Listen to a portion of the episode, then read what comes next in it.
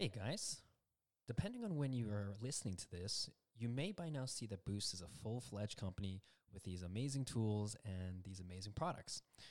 But in actuality, these products started about 10 years ago. And so today we're going to take you down and get you caught up over the last 10 years of where these tools came from, how these products came about, and really how the 1% tool shop came to be to where it is now. So stay tuned. We're going to run the theme song and we'll be right back.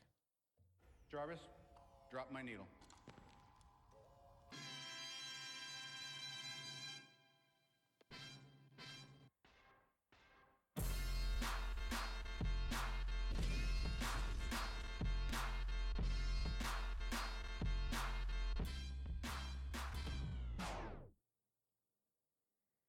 And we're back. Booost today, as you guys may see, is one of the leaders in personal and pinnacle personal performance. And how we do that is we create all kinds of uh, tools and products. What you guys now know is the 1% tool shop. And the strategies and the and, and the ethos that we have through it is obviously through the 1% through the marginal gains and the tools that we develop these days have actually started being in development over 10 years ago what you guys see today has actually been painstakingly t- tried, tested, uh, bombed over who, countless times to actually get to that end product to what you can see today. So, one of the cool things we're going to do today is take you guys back, and it all starts 10 years ago. So, actually further because uh, this actually started when I was 22. I actually bought my first nightclub when I was 22. Actually, we actually got it one month before my 23rd birthday. And let me tell you guys, for anyone when I when I when they hear about this, yes, owning a nightclub is super awesome. It's exactly as fun, as wild, as rank as you would expect one would have um, from personal experience, I would now tell anyone if you're 22, you have no business running a nightclub. You probably don't want to do it. Uh, we're going to learn a little bit about that. Uh, I did run it for four years with my partners. It was fun. It was great. But actually, what ended up happening was by the end of the fourth year, it, it had run its course, right? You can only drink so much booze, you can only party so much. And uh, my health took a toll. But more importantly, I just realized that I didn't want to be a 30 year old running a nightclub. That felt really cheesy to me wanted to do something with more substance wanted to do something that gave back because running a nightclub to me you're just you're just glory you're a glorified partier. Albeit i checked off one of the very first um, bucket list items which is to get paid to party which is great for all 20 year olds so luck be having on my side the I had a great mentor who we actually purchased a nightclub from, became very close friends, a confidant, and he actually offered me a position out um, in in Toronto which was amazing at the time because after running the nightclub for four years, uh, lived in the same city my whole life. For myself, I really want to do something bigger. I, I really liked how Nike and Starbucks competed on the global stage. After running a small business, seeing that really sparked my imagination and really gave me something to look forward to. I also want to live in a different city and I want to learn from billionaires. So one of the other underlying reasons why Starbucks and Nike was so appealing is because the billion dollars. 10 years ago, there wasn't so many billion dollar unicorns that we hear today. It's kind of thrown around, but 10 years ago, it was fantastic. And that was my 20 year old dream. I wanted to become a billionaire. And the only way I could do that was I wanted to learn from billionaires. So I was ready for change, and uh, my mentor at the time offered me a position. He's like, "Hey, why don't you move out to Toronto? And when we get out here, we can learn from such billionaires." Obviously, as a young twenty-year-old now, um, having a little bit of success, I said, "You know what? I'm out of here. Let's let's go check this out." And so my big thing was, you know, I want to, if I can build a billion dollar company and I can learn from, from billionaires, I, I want to move to a bigger, better, faster city this is it. I'm out of here. So that was the best part. And uh, the big thing was I was moving out to Toronto to to learn how to sell. And for myself, being a sociable and outspoken and very easy to get along and charismatic person, sales I always thought was just easy. I worked in retail before, and you know what, sales job no problem. The whole premise of going out to Toronto was to learn how to sell, teach other people how to sell, build teams, and then eventually build offices where then we could build companies. Hearing that, I thought, you know what, this is no problem. So sign me up. I'm going to move out there. So sold the nightclub. I sold every single one of my possessions, uh, said goodbye to all my friends and family, packed up my entire life, hopped in a plane, and I flew out to Toronto. The only problem with this story is that two weeks leading up to moving, and by now I've pretty much sold all of my belongings, or they're already getting ready to be thrown onto a moving truck. I, I talked to my friend, my manager, and he, calls me. He's like, "Hey, are you ready for? Are you, are you ready?" I was like, "Oh yeah, I'm ready to go. I'm pumped up. Got you know, I'm all, I'm all excited. I'm about to see the big city." And he says, "Are you ready for Kitchener?" And and on the phone, I remember I froze a little bit. I was like, "Kitchener," and I, I had to ask him, "What's Kitchener?" Not not even where's Kitchener. What's Kitchener? I've never even heard that word for. And he said, "Oh, it's a little town about an hour and a half outside of Toronto." And that's when you know that that's when I took. I wish I had that little sound when the record stops, because that's when I hit the first part. I was like, oh, "Okay, I have no idea." So hop on my plane, and when I land in Kitchener, I got to tell you, this was the smallest airport I've ever seen in my life. Uh, it's it's the kind where you don't even walk through that little tunnel to get into the airport. You get off onto the tarmac and walk into the terminal. And the baggage claim wasn't even a full baggage claim; it was half a tiny little belt. And as your as your uh, uh, luggage would come off, you go pick it up off the belt. It was small. I knew it was in big trouble. I think my elementary school was bigger than the airport. I, that's actually one of my thoughts when I got off. But not a big deal because my journey had already started the big thing at the time was that I didn't know when I was still in Calgary, leading up to this, I didn't know. I've never moved before. Uh, I didn't know the first thing about what to do, what to plan for. I was still tons of debt from the uh, from trying to finance a nightclub at the time. So at the time when I knew and I made the decision, I just said to myself, you know what? I'm just going to start writing stuff down. It was the first time I probably cracked open a notebook since I was back in school. But I said, I'll just start writing this down. And I know that when I figure this out, because I'm going to be a billionaire someday, I will have the tools to teach other people. That was always kind of, at least I had enough foresight when I was young to, to know that. And so I just started writing everything. I still have that notebook to this day. So started writing everything down, got rid of everything I do, and then finally, fast forward, I land in Kitchener. So I start the first day, and um, I, I got a fresh start, got a completely fresh start because back in Calgary, even though I had this nightclub, uh, I was completely broke because you're just 20 and you don't have any sort of financial education. So I'm this cool guy in a nightclub, but I'm broke, completely broke. Um, and my body is in complete shambles from all the drinking. So what actually happened was I felt like a complete phony walking around town, like this cool guy, but inside you just don't have anything going on. So the decision to move was great because it was a fresh start, and I could rebuild into uh, in a category where I thought I would really make changes. So we land in Toronto, uh, sorry, Kitchener, and we start. And so my big thing was, you know what? Uh, this is it. So we start on the first day, and uh, they start teaching us how to sell. And we get out there, and very, very quickly, I smack, I, I run into my first wall. And I run smack down my first wall because I just realized as we start to sell that I'm not very good at selling. Uh, in fact, I'm not naturally talented at selling at all. Apparently, charisma and being social does not translate into selling. And so, not only that, as I start trying to figure out how to sell, it felt like the more I learned, the more I realized I didn't know. And the more it looked like the, the mountain kept bigger, kept getting bigger and bigger and bigger as I started researching and looking into it. Some of the problems was because this was a brand new industry, I did not know anything about anything. I was completely fresh all over again. Uh, and because I was in a fresh city, in a fresh industry, I had no one to lean on, not a single person to lean on. Uh, I had no network, I had no connections, I had nothing. So I basically had YouTube. And so at the time, it was just me and YouTube. I had risked everything to be here. I had no choice to carry on, so I just started YouTubing. Uh, YouTubing basically everything to do with sales and trying to learn sales. At the time, it took a really, really long time to even get the basics down and to even figure out how to go there. And at the time, this is door to door sales, is what I went for. Um, to catch you guys caught up, door to door sales is probably the hardest type of sales. It is one of the hardest, one of the absolute hardest uh, um, what's that called? One of the absolute hardest entry level position jobs you could possibly get. It's a 100% commission.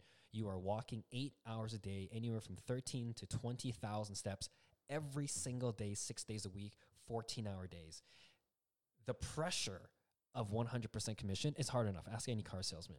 But try moving across the country when you're already saddled with debt and your monthly bills are through the roof, having to pay now an extra rent while you're making 100% commission, while those creditors calling you off the hook, while you're trying to learn how to sell, and your body's taking absolute beating. So I was under a lot of tremendous pressure. So not exactly the ripe conditions to learn, but definitely the burn the ships and uh, and and go all in type of situation. I think my first paycheck was $75. I know I have a picture of it. My first paycheck was $75. So imagine working 14 hour days for two, no, weekly. So we got it paid weekly. And my first check was, was 15, no, $75. To add insult to injury, that is a kick in the teeth. That carried on for a while of just making a couple hundred bucks maybe per week. I was really slow to sales, especially this style of selling. It was it was really really really tough. But I, but what happened was the first day we had a sales competition. And so what happened was uh, I forget what the exact competition was, but I'm sure it was whoever sold the most, you would get a little extra cash. And that day, I just saw maybe at the time it's just that it was a little bit of money, a little extra money. But I know for myself, it wasn't so much the winning, is that I hate losing. The number one thing I hate in life is losing. I that's why I don't gamble. The wins for me never outweigh the losses. I just cannot stand losing to the max. And so on that day in the competition, for me, and any competition, is I just lock in. I completely locked in. And for that day, usually when we go to to the to the sales field, you know, you're having lunch, you're talking, everyone this, that, and the other. Not that day. I was there to win. Okay. I was there to crush everybody. I didn't care about anybody else. I just wanted to make sure that I'm number one because I ain't losing this. And that's where my big epiphany happened because in that day, I knew I just only had one thing to do, one mission, lock in this, I don't care. And I went out there, uh, started selling, did my thing. And yes, I won the day. But more importantly, the big aha moment was how fast the day flew by normally eight hours of walking around straight, it's it's a long day. There's ebbs and flows that you eventually learn about the day. You kind of understand the pace of the day when people are going to be home. All things that you kind of understand that you have to develop in any sort of craft if you want to play at a high level. You have to obviously know your fundamentals, but the intermediate you start understand style and pace, right? When to sprint, when to slow down, kind of like an F1 race car. You don't slam the, the gas through the entire race. You have to know how to save your tires. You have to understand when to slow down, when to accelerate, when to take a hard turn. This is the same with any craft. For a slow learner like myself, that one day, for some reason, everything came together.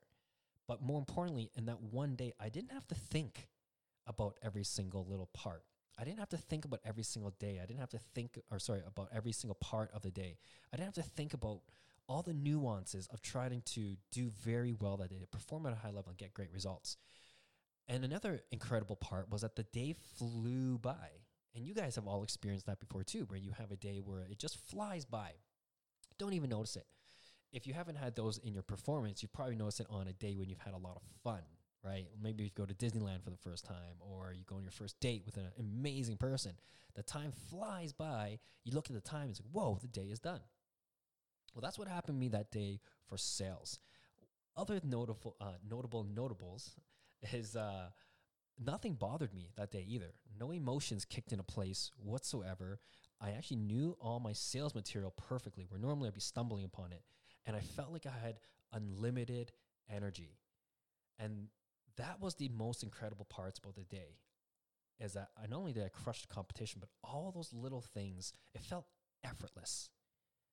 And that's when I had my big aha moment because from that point on, I had to figure, I had to learn what that was. Because why was I struggling for weeks on end? But all of a sudden, those eight hours, I was invincible. And I thought if I could just figure it out, if I could figure that part out, that eight hours, I could probably learn to sell better. And then I could learn how to teach people. Then I could learn how to grow, uh, uh, grow leaders, learn how to manage them, and I could learn how to grow my own business and get the hell out of the field so I could stop knocking doors. This insane grind of knocking doors. I just want to get the hell out of that and stop doing that. I'll learn what I have to learn, but after that, get me out of here. And so that was my plan. I was going to learn how to put all this stuff together, and then I'd learn how to s- learn how to unlock that little piece of of what we now understand is flow state, and what now um, it's it's documented a lot more because uh, athletes now understand flow to the point where uh, movies depict flow as well, where everything slows down and they're doing these incredible feats. That was my first real, real incredible uh, a taste of flow, and from there I knew I knew from that day I could do it. If I did it once, I knew I could do it again. And so my whole thing was the whole reason why I moved out here again was to grow companies. I'm gonna learn how to sell, learn how to train, learn how to grow leaders. That was the plan, anyways. But what actually ever happened was that this plan took forever, forever. And every idea I seemed to have in every part of my plan that I thought, even if I schedule it out, it took 10 times longer to implement. Um, th- the more I researched on every single one of those points, the more it seemed like the, it seemed like the less I knew because all of a sudden there was this insurmountable mountain of all these things that I had to learn, and I was getting even farther behind than I thought. Another part that was that was the issue because um, for me to become uh, uh, get my own sales office was I had to essentially be the best salesman. Well, the other problem was that I was nowhere near the best salesman. I wasn't even the top ten anywhere close uh, in the entire company, and so there's very few offices that they give out. Um, I think they, in the history since I was there, there was maybe four offices with about 300, 400 different sales agents out there at any given time, uh, probably more with these tremendous salespeople. Also, my body was trashed from walking 13 to 20,000 steps each day. My body was absolutely trash. I knew there was it was a ticking time bomb, and I, I have all these pictures documented. I can't wait to show you guys some way somehow. Um, obviously not on podcast, but we'll have more content that comes out. Uh, and and truth be honest, I was I was burning out. These are 16, 14 to 16 hour days. Uh, and nobody knew what I was going through. Even, e- entrepreneurs know this quite well, or anyone who's really dedicated to craft. You call your friends, you're back home, maybe your significant other, and sure they feel for you. Well, that sounds difficult, but they don't exactly understand what you're going through. I was the I was the cool guy owning a nightclub, and when they say, "What are you doing?" I say, "I'm knocking doors, selling water heaters in Ontario." The phone always went silent, so nobody knew what the heck I was talking about. So I knew for myself, there's only one way I can get out of this, and is if that I have to devote everything into this. If the cards are stacked against me, I have to do, put every single ounce of effort into this. And so one of the things I did was I started tracking my performance. I became obsessed with performance. I tried to track down every single thing. I tried to track down every penny I, I, I spent. I tried to track down what I was eating, what I was buying for groceries. I tried to track down um, how many hours I slept. I tried to track down all my sales stats, how many steps I was taking, how many people I was talking to, and uh, of those stats, um, how many people uh, that I talked to, that I give presentations and closes and this, that, that, that, and percentages all across the board. The other thing I really started doing was I started because it was just myself and YouTube, literally working 14 hour days and going home all by myself. I my best friend was YouTube, and what I did was I started watching documentaries, relentlessly watching documentaries about the world's greats. And for a for a good year, two years, I did nothing but watch documentaries and interviews from the history's greatest performers. I, I mean, like chefs, rappers, fighters, athletes, CEOs, you name it. Um, that's all I watched. And so the big thing about that was when I watched, and but at this point now I've watched thousands and thousands of hours about peak performance. And then when I started, after I started watching these interviews, I started watching um, people who specific interviews in the timelines when people were putting out their best work. So specifically, Muhammad Ali before he retired or before they uh, kicked him out because he didn't go to Vietnam. Just a tremendous. And uh, uh, Lil Wayne during the filming of the uh, during the recording of his album, uh, the Carter Three, I believe it was the one that sold a million albums. It was the last album to sell a million hard copy albums, and it was incredible.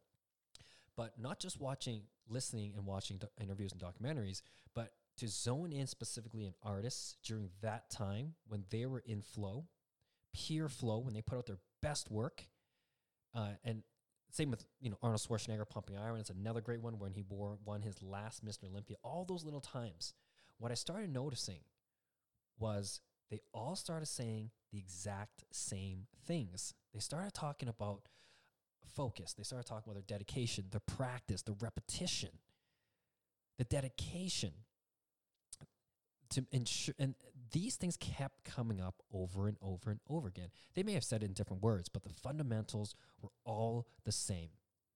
And when I had this realization that I said, you know what?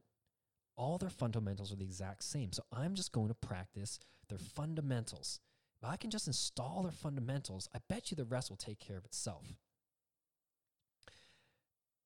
It took a little bit of while. Uh, it still took a long time, but I did do it. I learned how to sell the hard way. Uh, I learned how to be fully self sufficient the hard way. Uh, learn how to dig myself out of the trenches the hard way. And what I mean by the hard way is I just went trial and error. I just kept smashing trial and error, trial and error, trial and error. And there is a saying that goes, trial and error is the sorriest way to mastery. So I took the sorriest way to figure out how to perform at my highest. Uh, after restart after restart after restart, always writing down these big goals, always failing at these big goals or falling short. But from those restarts, I eventually optimized every little part and started understanding where I was failing. Why? Why could I not get up at this hour? That was always my big one. I want. I always want to get up at 5 a.m. Is this something that Robin Sharma called way back in day? Um, I think it was called the 5 a.m. Club. Robin Sharma is just incredible at peak performance. He was the very first guru I ever read about, and he changed everything for me. But I could not wake up at 5 a.m. It took me years to figure out how to wake up at 5 a.m. Just one of the many things. I couldn't figure out how to uh, get my finances in order. I couldn't figure out a lot of things. So I had to keep restarting. But from these restarts, every single time I had to restart, I would get one little thing right. And maybe it was it was configuring my sleep, or maybe it was configuring my diet. Uh, budgets, I had a long time trying to figure that out. So I started with tracking, and then from tracking, I started figuring out how to divide into different bank accounts. But what the fundamentals helped me do was it eventually gave me the tools, the tactics, and the field tested battle strategies and experience. And eventually, I had a system for peak performance that I had to use myself as a guinea pig. Well, after using it for long enough, I started coaching sales guys my system. And we could take them and and at first we're getting, you know, good results. We could we could get average people to to play above average.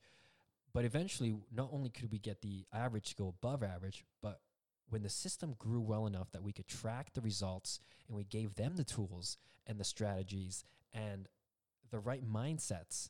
And of course, I know this sounds pretty general, but we'll get into specifics because we do break all these tactics down. Well, uh, we do break down all these concepts with the strategies and the and the tactics, the actionable tactics that they could use today to get results. But by the time you're listening to this, we probably have the science backed up with it as well. And we're working on that behind the scenes here. But at the time when we finally got the system in the, uh, our system for peak performance in place, we could take people who had absolutely zero sales experience whatsoever, um, complete introverts, shy, won't look in the eye when they talk, to become complete sales leaders. And with that success, uh, five years after arriving in Kitchener, um, I had the opportunity to move to finally make a way to not just Toronto, but live in uh, Montreal. So, two major world class cities. Um, with our organization, we grew four more offices. We've at this point we've trained over a thousand people, countless lives changed, and from uh, the stemming f- from this organization, personally, we generated over fifty million dollars in revenue. And so what actually actually ended up happening from that was by the end of it, uh, when I decided to leave that organization, we had done great things and we had a lot of, and through it myself, I went through a lot of ups and downs as well from either either uh, being promoted out of that position or starting new ventures, more start stops. And it's one of the hardest things to do to your career is a start stop, which means you completely stop what you're doing and you're killing the momentum if you've ever just stopped something that you're doing and you just ended the momentum, it's it's it's the it's the touch of death. It's the kiss of death because you've killed all of that energy, all of those, all that past work, all the networking, all of the knowledge that you have that's pushing you forward. The, the wind in your sails is cut. And so understanding the start stops, um, there's there's a, a, a great teaching from uh, his name is Patrick Bet David, and he teaches start stops, the difference between amateurs and and and uh, experts. And amateurs have more start stops simply, whereas experts stay with one thing for a very very long time. They don't let start stops happen. They don't kill the momentum. And so because I had so many start stops, not only did I learn the concept of start stops, but I also understood to set myself up to build momentum. One of the keys of peak performance is understanding momentum, how to build momentum, how to keep momentum, how to grow momentum, something we call a slingshot. It's deep in our program. And it's not just one of the killers of progress, but it's actually one of the multipliers of progress. So if you do it right, you catapult yourself, hence the, the code name slingshot. If you do it wrong, it is it is self-destruction through this transformation from all the start stops, from learning and doing everything the hard way, grinding for 10 years, um, when I came out of it and I decided, okay, I want to start my own company, which that's a long story in itself, but eventually became what it is today, where we see the Booost, is that I actually, the dream of becoming a billionaire kind of evaporated because I eventually understood that the billionaire thing doesn't matter. It's not how much money you make, it's how you make your money. And through all those trials and tribulations, I had enough insight to tell myself, you know what? I don't want to be a billionaire doing shit I hate. What I want to do, one of the important things for me, is that I want to be able to have work that impacts people. And that really came from the coaching of how we could really give people these tools and then they became self sufficient. That was incredible. That in itself was worth that could give myself the energy to really work hard at and to really create um, companies that provided this type of result. The second thing that was really important to myself is I wanted to work remotely from anywhere in the world, anywhere. And I cared more about sustained peak performance and flow than pretty much any other topic in the world. And I learned that the keys to achievement was the foundations of mastery the same thing that I saw in interviews and books and the same things that we use to help people find their flow is truly what I cherished most. And so even at that time when I decided that I did know that that was going to be the company. I tried all actually all kinds of things. But in the past 10 years, I've used this system even to teach myself how to swim. And I've used the same system to build two companies. One of them, obviously, the one we're talking about, Booost. Now, because of this, what we're able to do today is take all of the material, all of the tactics, all of the tools, and we've combined them to create these incredible artisanal products. We've done it in, two, in, in, a couple different ways. One of the ones is our foundations. We talk all about the foundations, but how we implement our foundations, that's where we created the Mechanics of Mastery cookbook. And that's the one thing that we're almost a reason why we're doing this show here today is to present to you the mechanics of mastery. And the idea behind the cookbook is that anyone can grab the book at any time and flip to whatever page, whatever whatever issue you're having with. Maybe you're maybe you're burnt out. Uh, maybe maybe you're lost. Maybe you're completely overwhelmed from all the million things that you have to do. Maybe you feel like nobody that you that you've lost your way. Maybe you feel like that you've been working at something for so long and you're getting absolutely nowhere. Well, what's happening is that you're you're so deep in the weeds that there's fundamentally things that are flawed that have led you to get to where you are today. And that's where the cookbook we've made today, where you can flip open the cookbook, find the right fundamental that's actually gone wrong, and flip to the right recipe and use that tactic, what we will call as a recipe, and have instant actionable results that can not only just start getting you back in the right path, but the more of these tactics and recipes that you put into your uh, into your repertoire, the more the more defenses and the more of the uh, foundational operating system that you'll have in place to prevent these things from happening in the future. For instance, um, maybe you feel burnt out. Maybe you feel absolutely burnt out. You're like, holy cow, I've been at this for so long. Um, and I'm, I just don't want to do it anymore. I don't know if I can restart this. Well, the issue probably isn't that you're you don't want to restart. The issue is that uh, you don't recover. And that's one of the big tenets that we have in our program is in, peak performance is the recovery process. You don't need to work harder. You're already working 80 hours a week. What, you're going to work 120 hours a week? That doesn't make sense. One of the big things a lot of people don't talk about is recovery. You don't want to work harder, you want to recover faster. And that's just one of the amazing tenets in our program. That's actually in the flow hacks uh, section of the book. I think that's in the last there where we we have the five flow hacks that get you to flow state the fastest. The rest of the book is all about how to uh, the mechanics of mastery, where we give you the foundations. And if you can install all these, best believe you're going to be completely invincible, impervious to anything that happens in the world and anything that comes. You can solve it very, very, very quickly. But the last chapter is all about flow hacks, and that's how to get yourself in a flow state the fastest. Not only do we give you the hack, and by the way, these are all free hacks, so you don't have to buy equipment or anything, except for one. Um, but that's actually how to get the, the fastest result. It's through it's through the uh, it's through the CBD there. The flow hacks you can do instantly. These are techniques that can prime your body and really dig deep and with the with the uh, especially nowadays that we didn't have 10 years i didn't have 10 years ago was the cognitive science that is really delve deep into flow state and what's happening in the body uh, what neurochemicals are being released in your brain what's happening within uh, um, the body's response during flow state.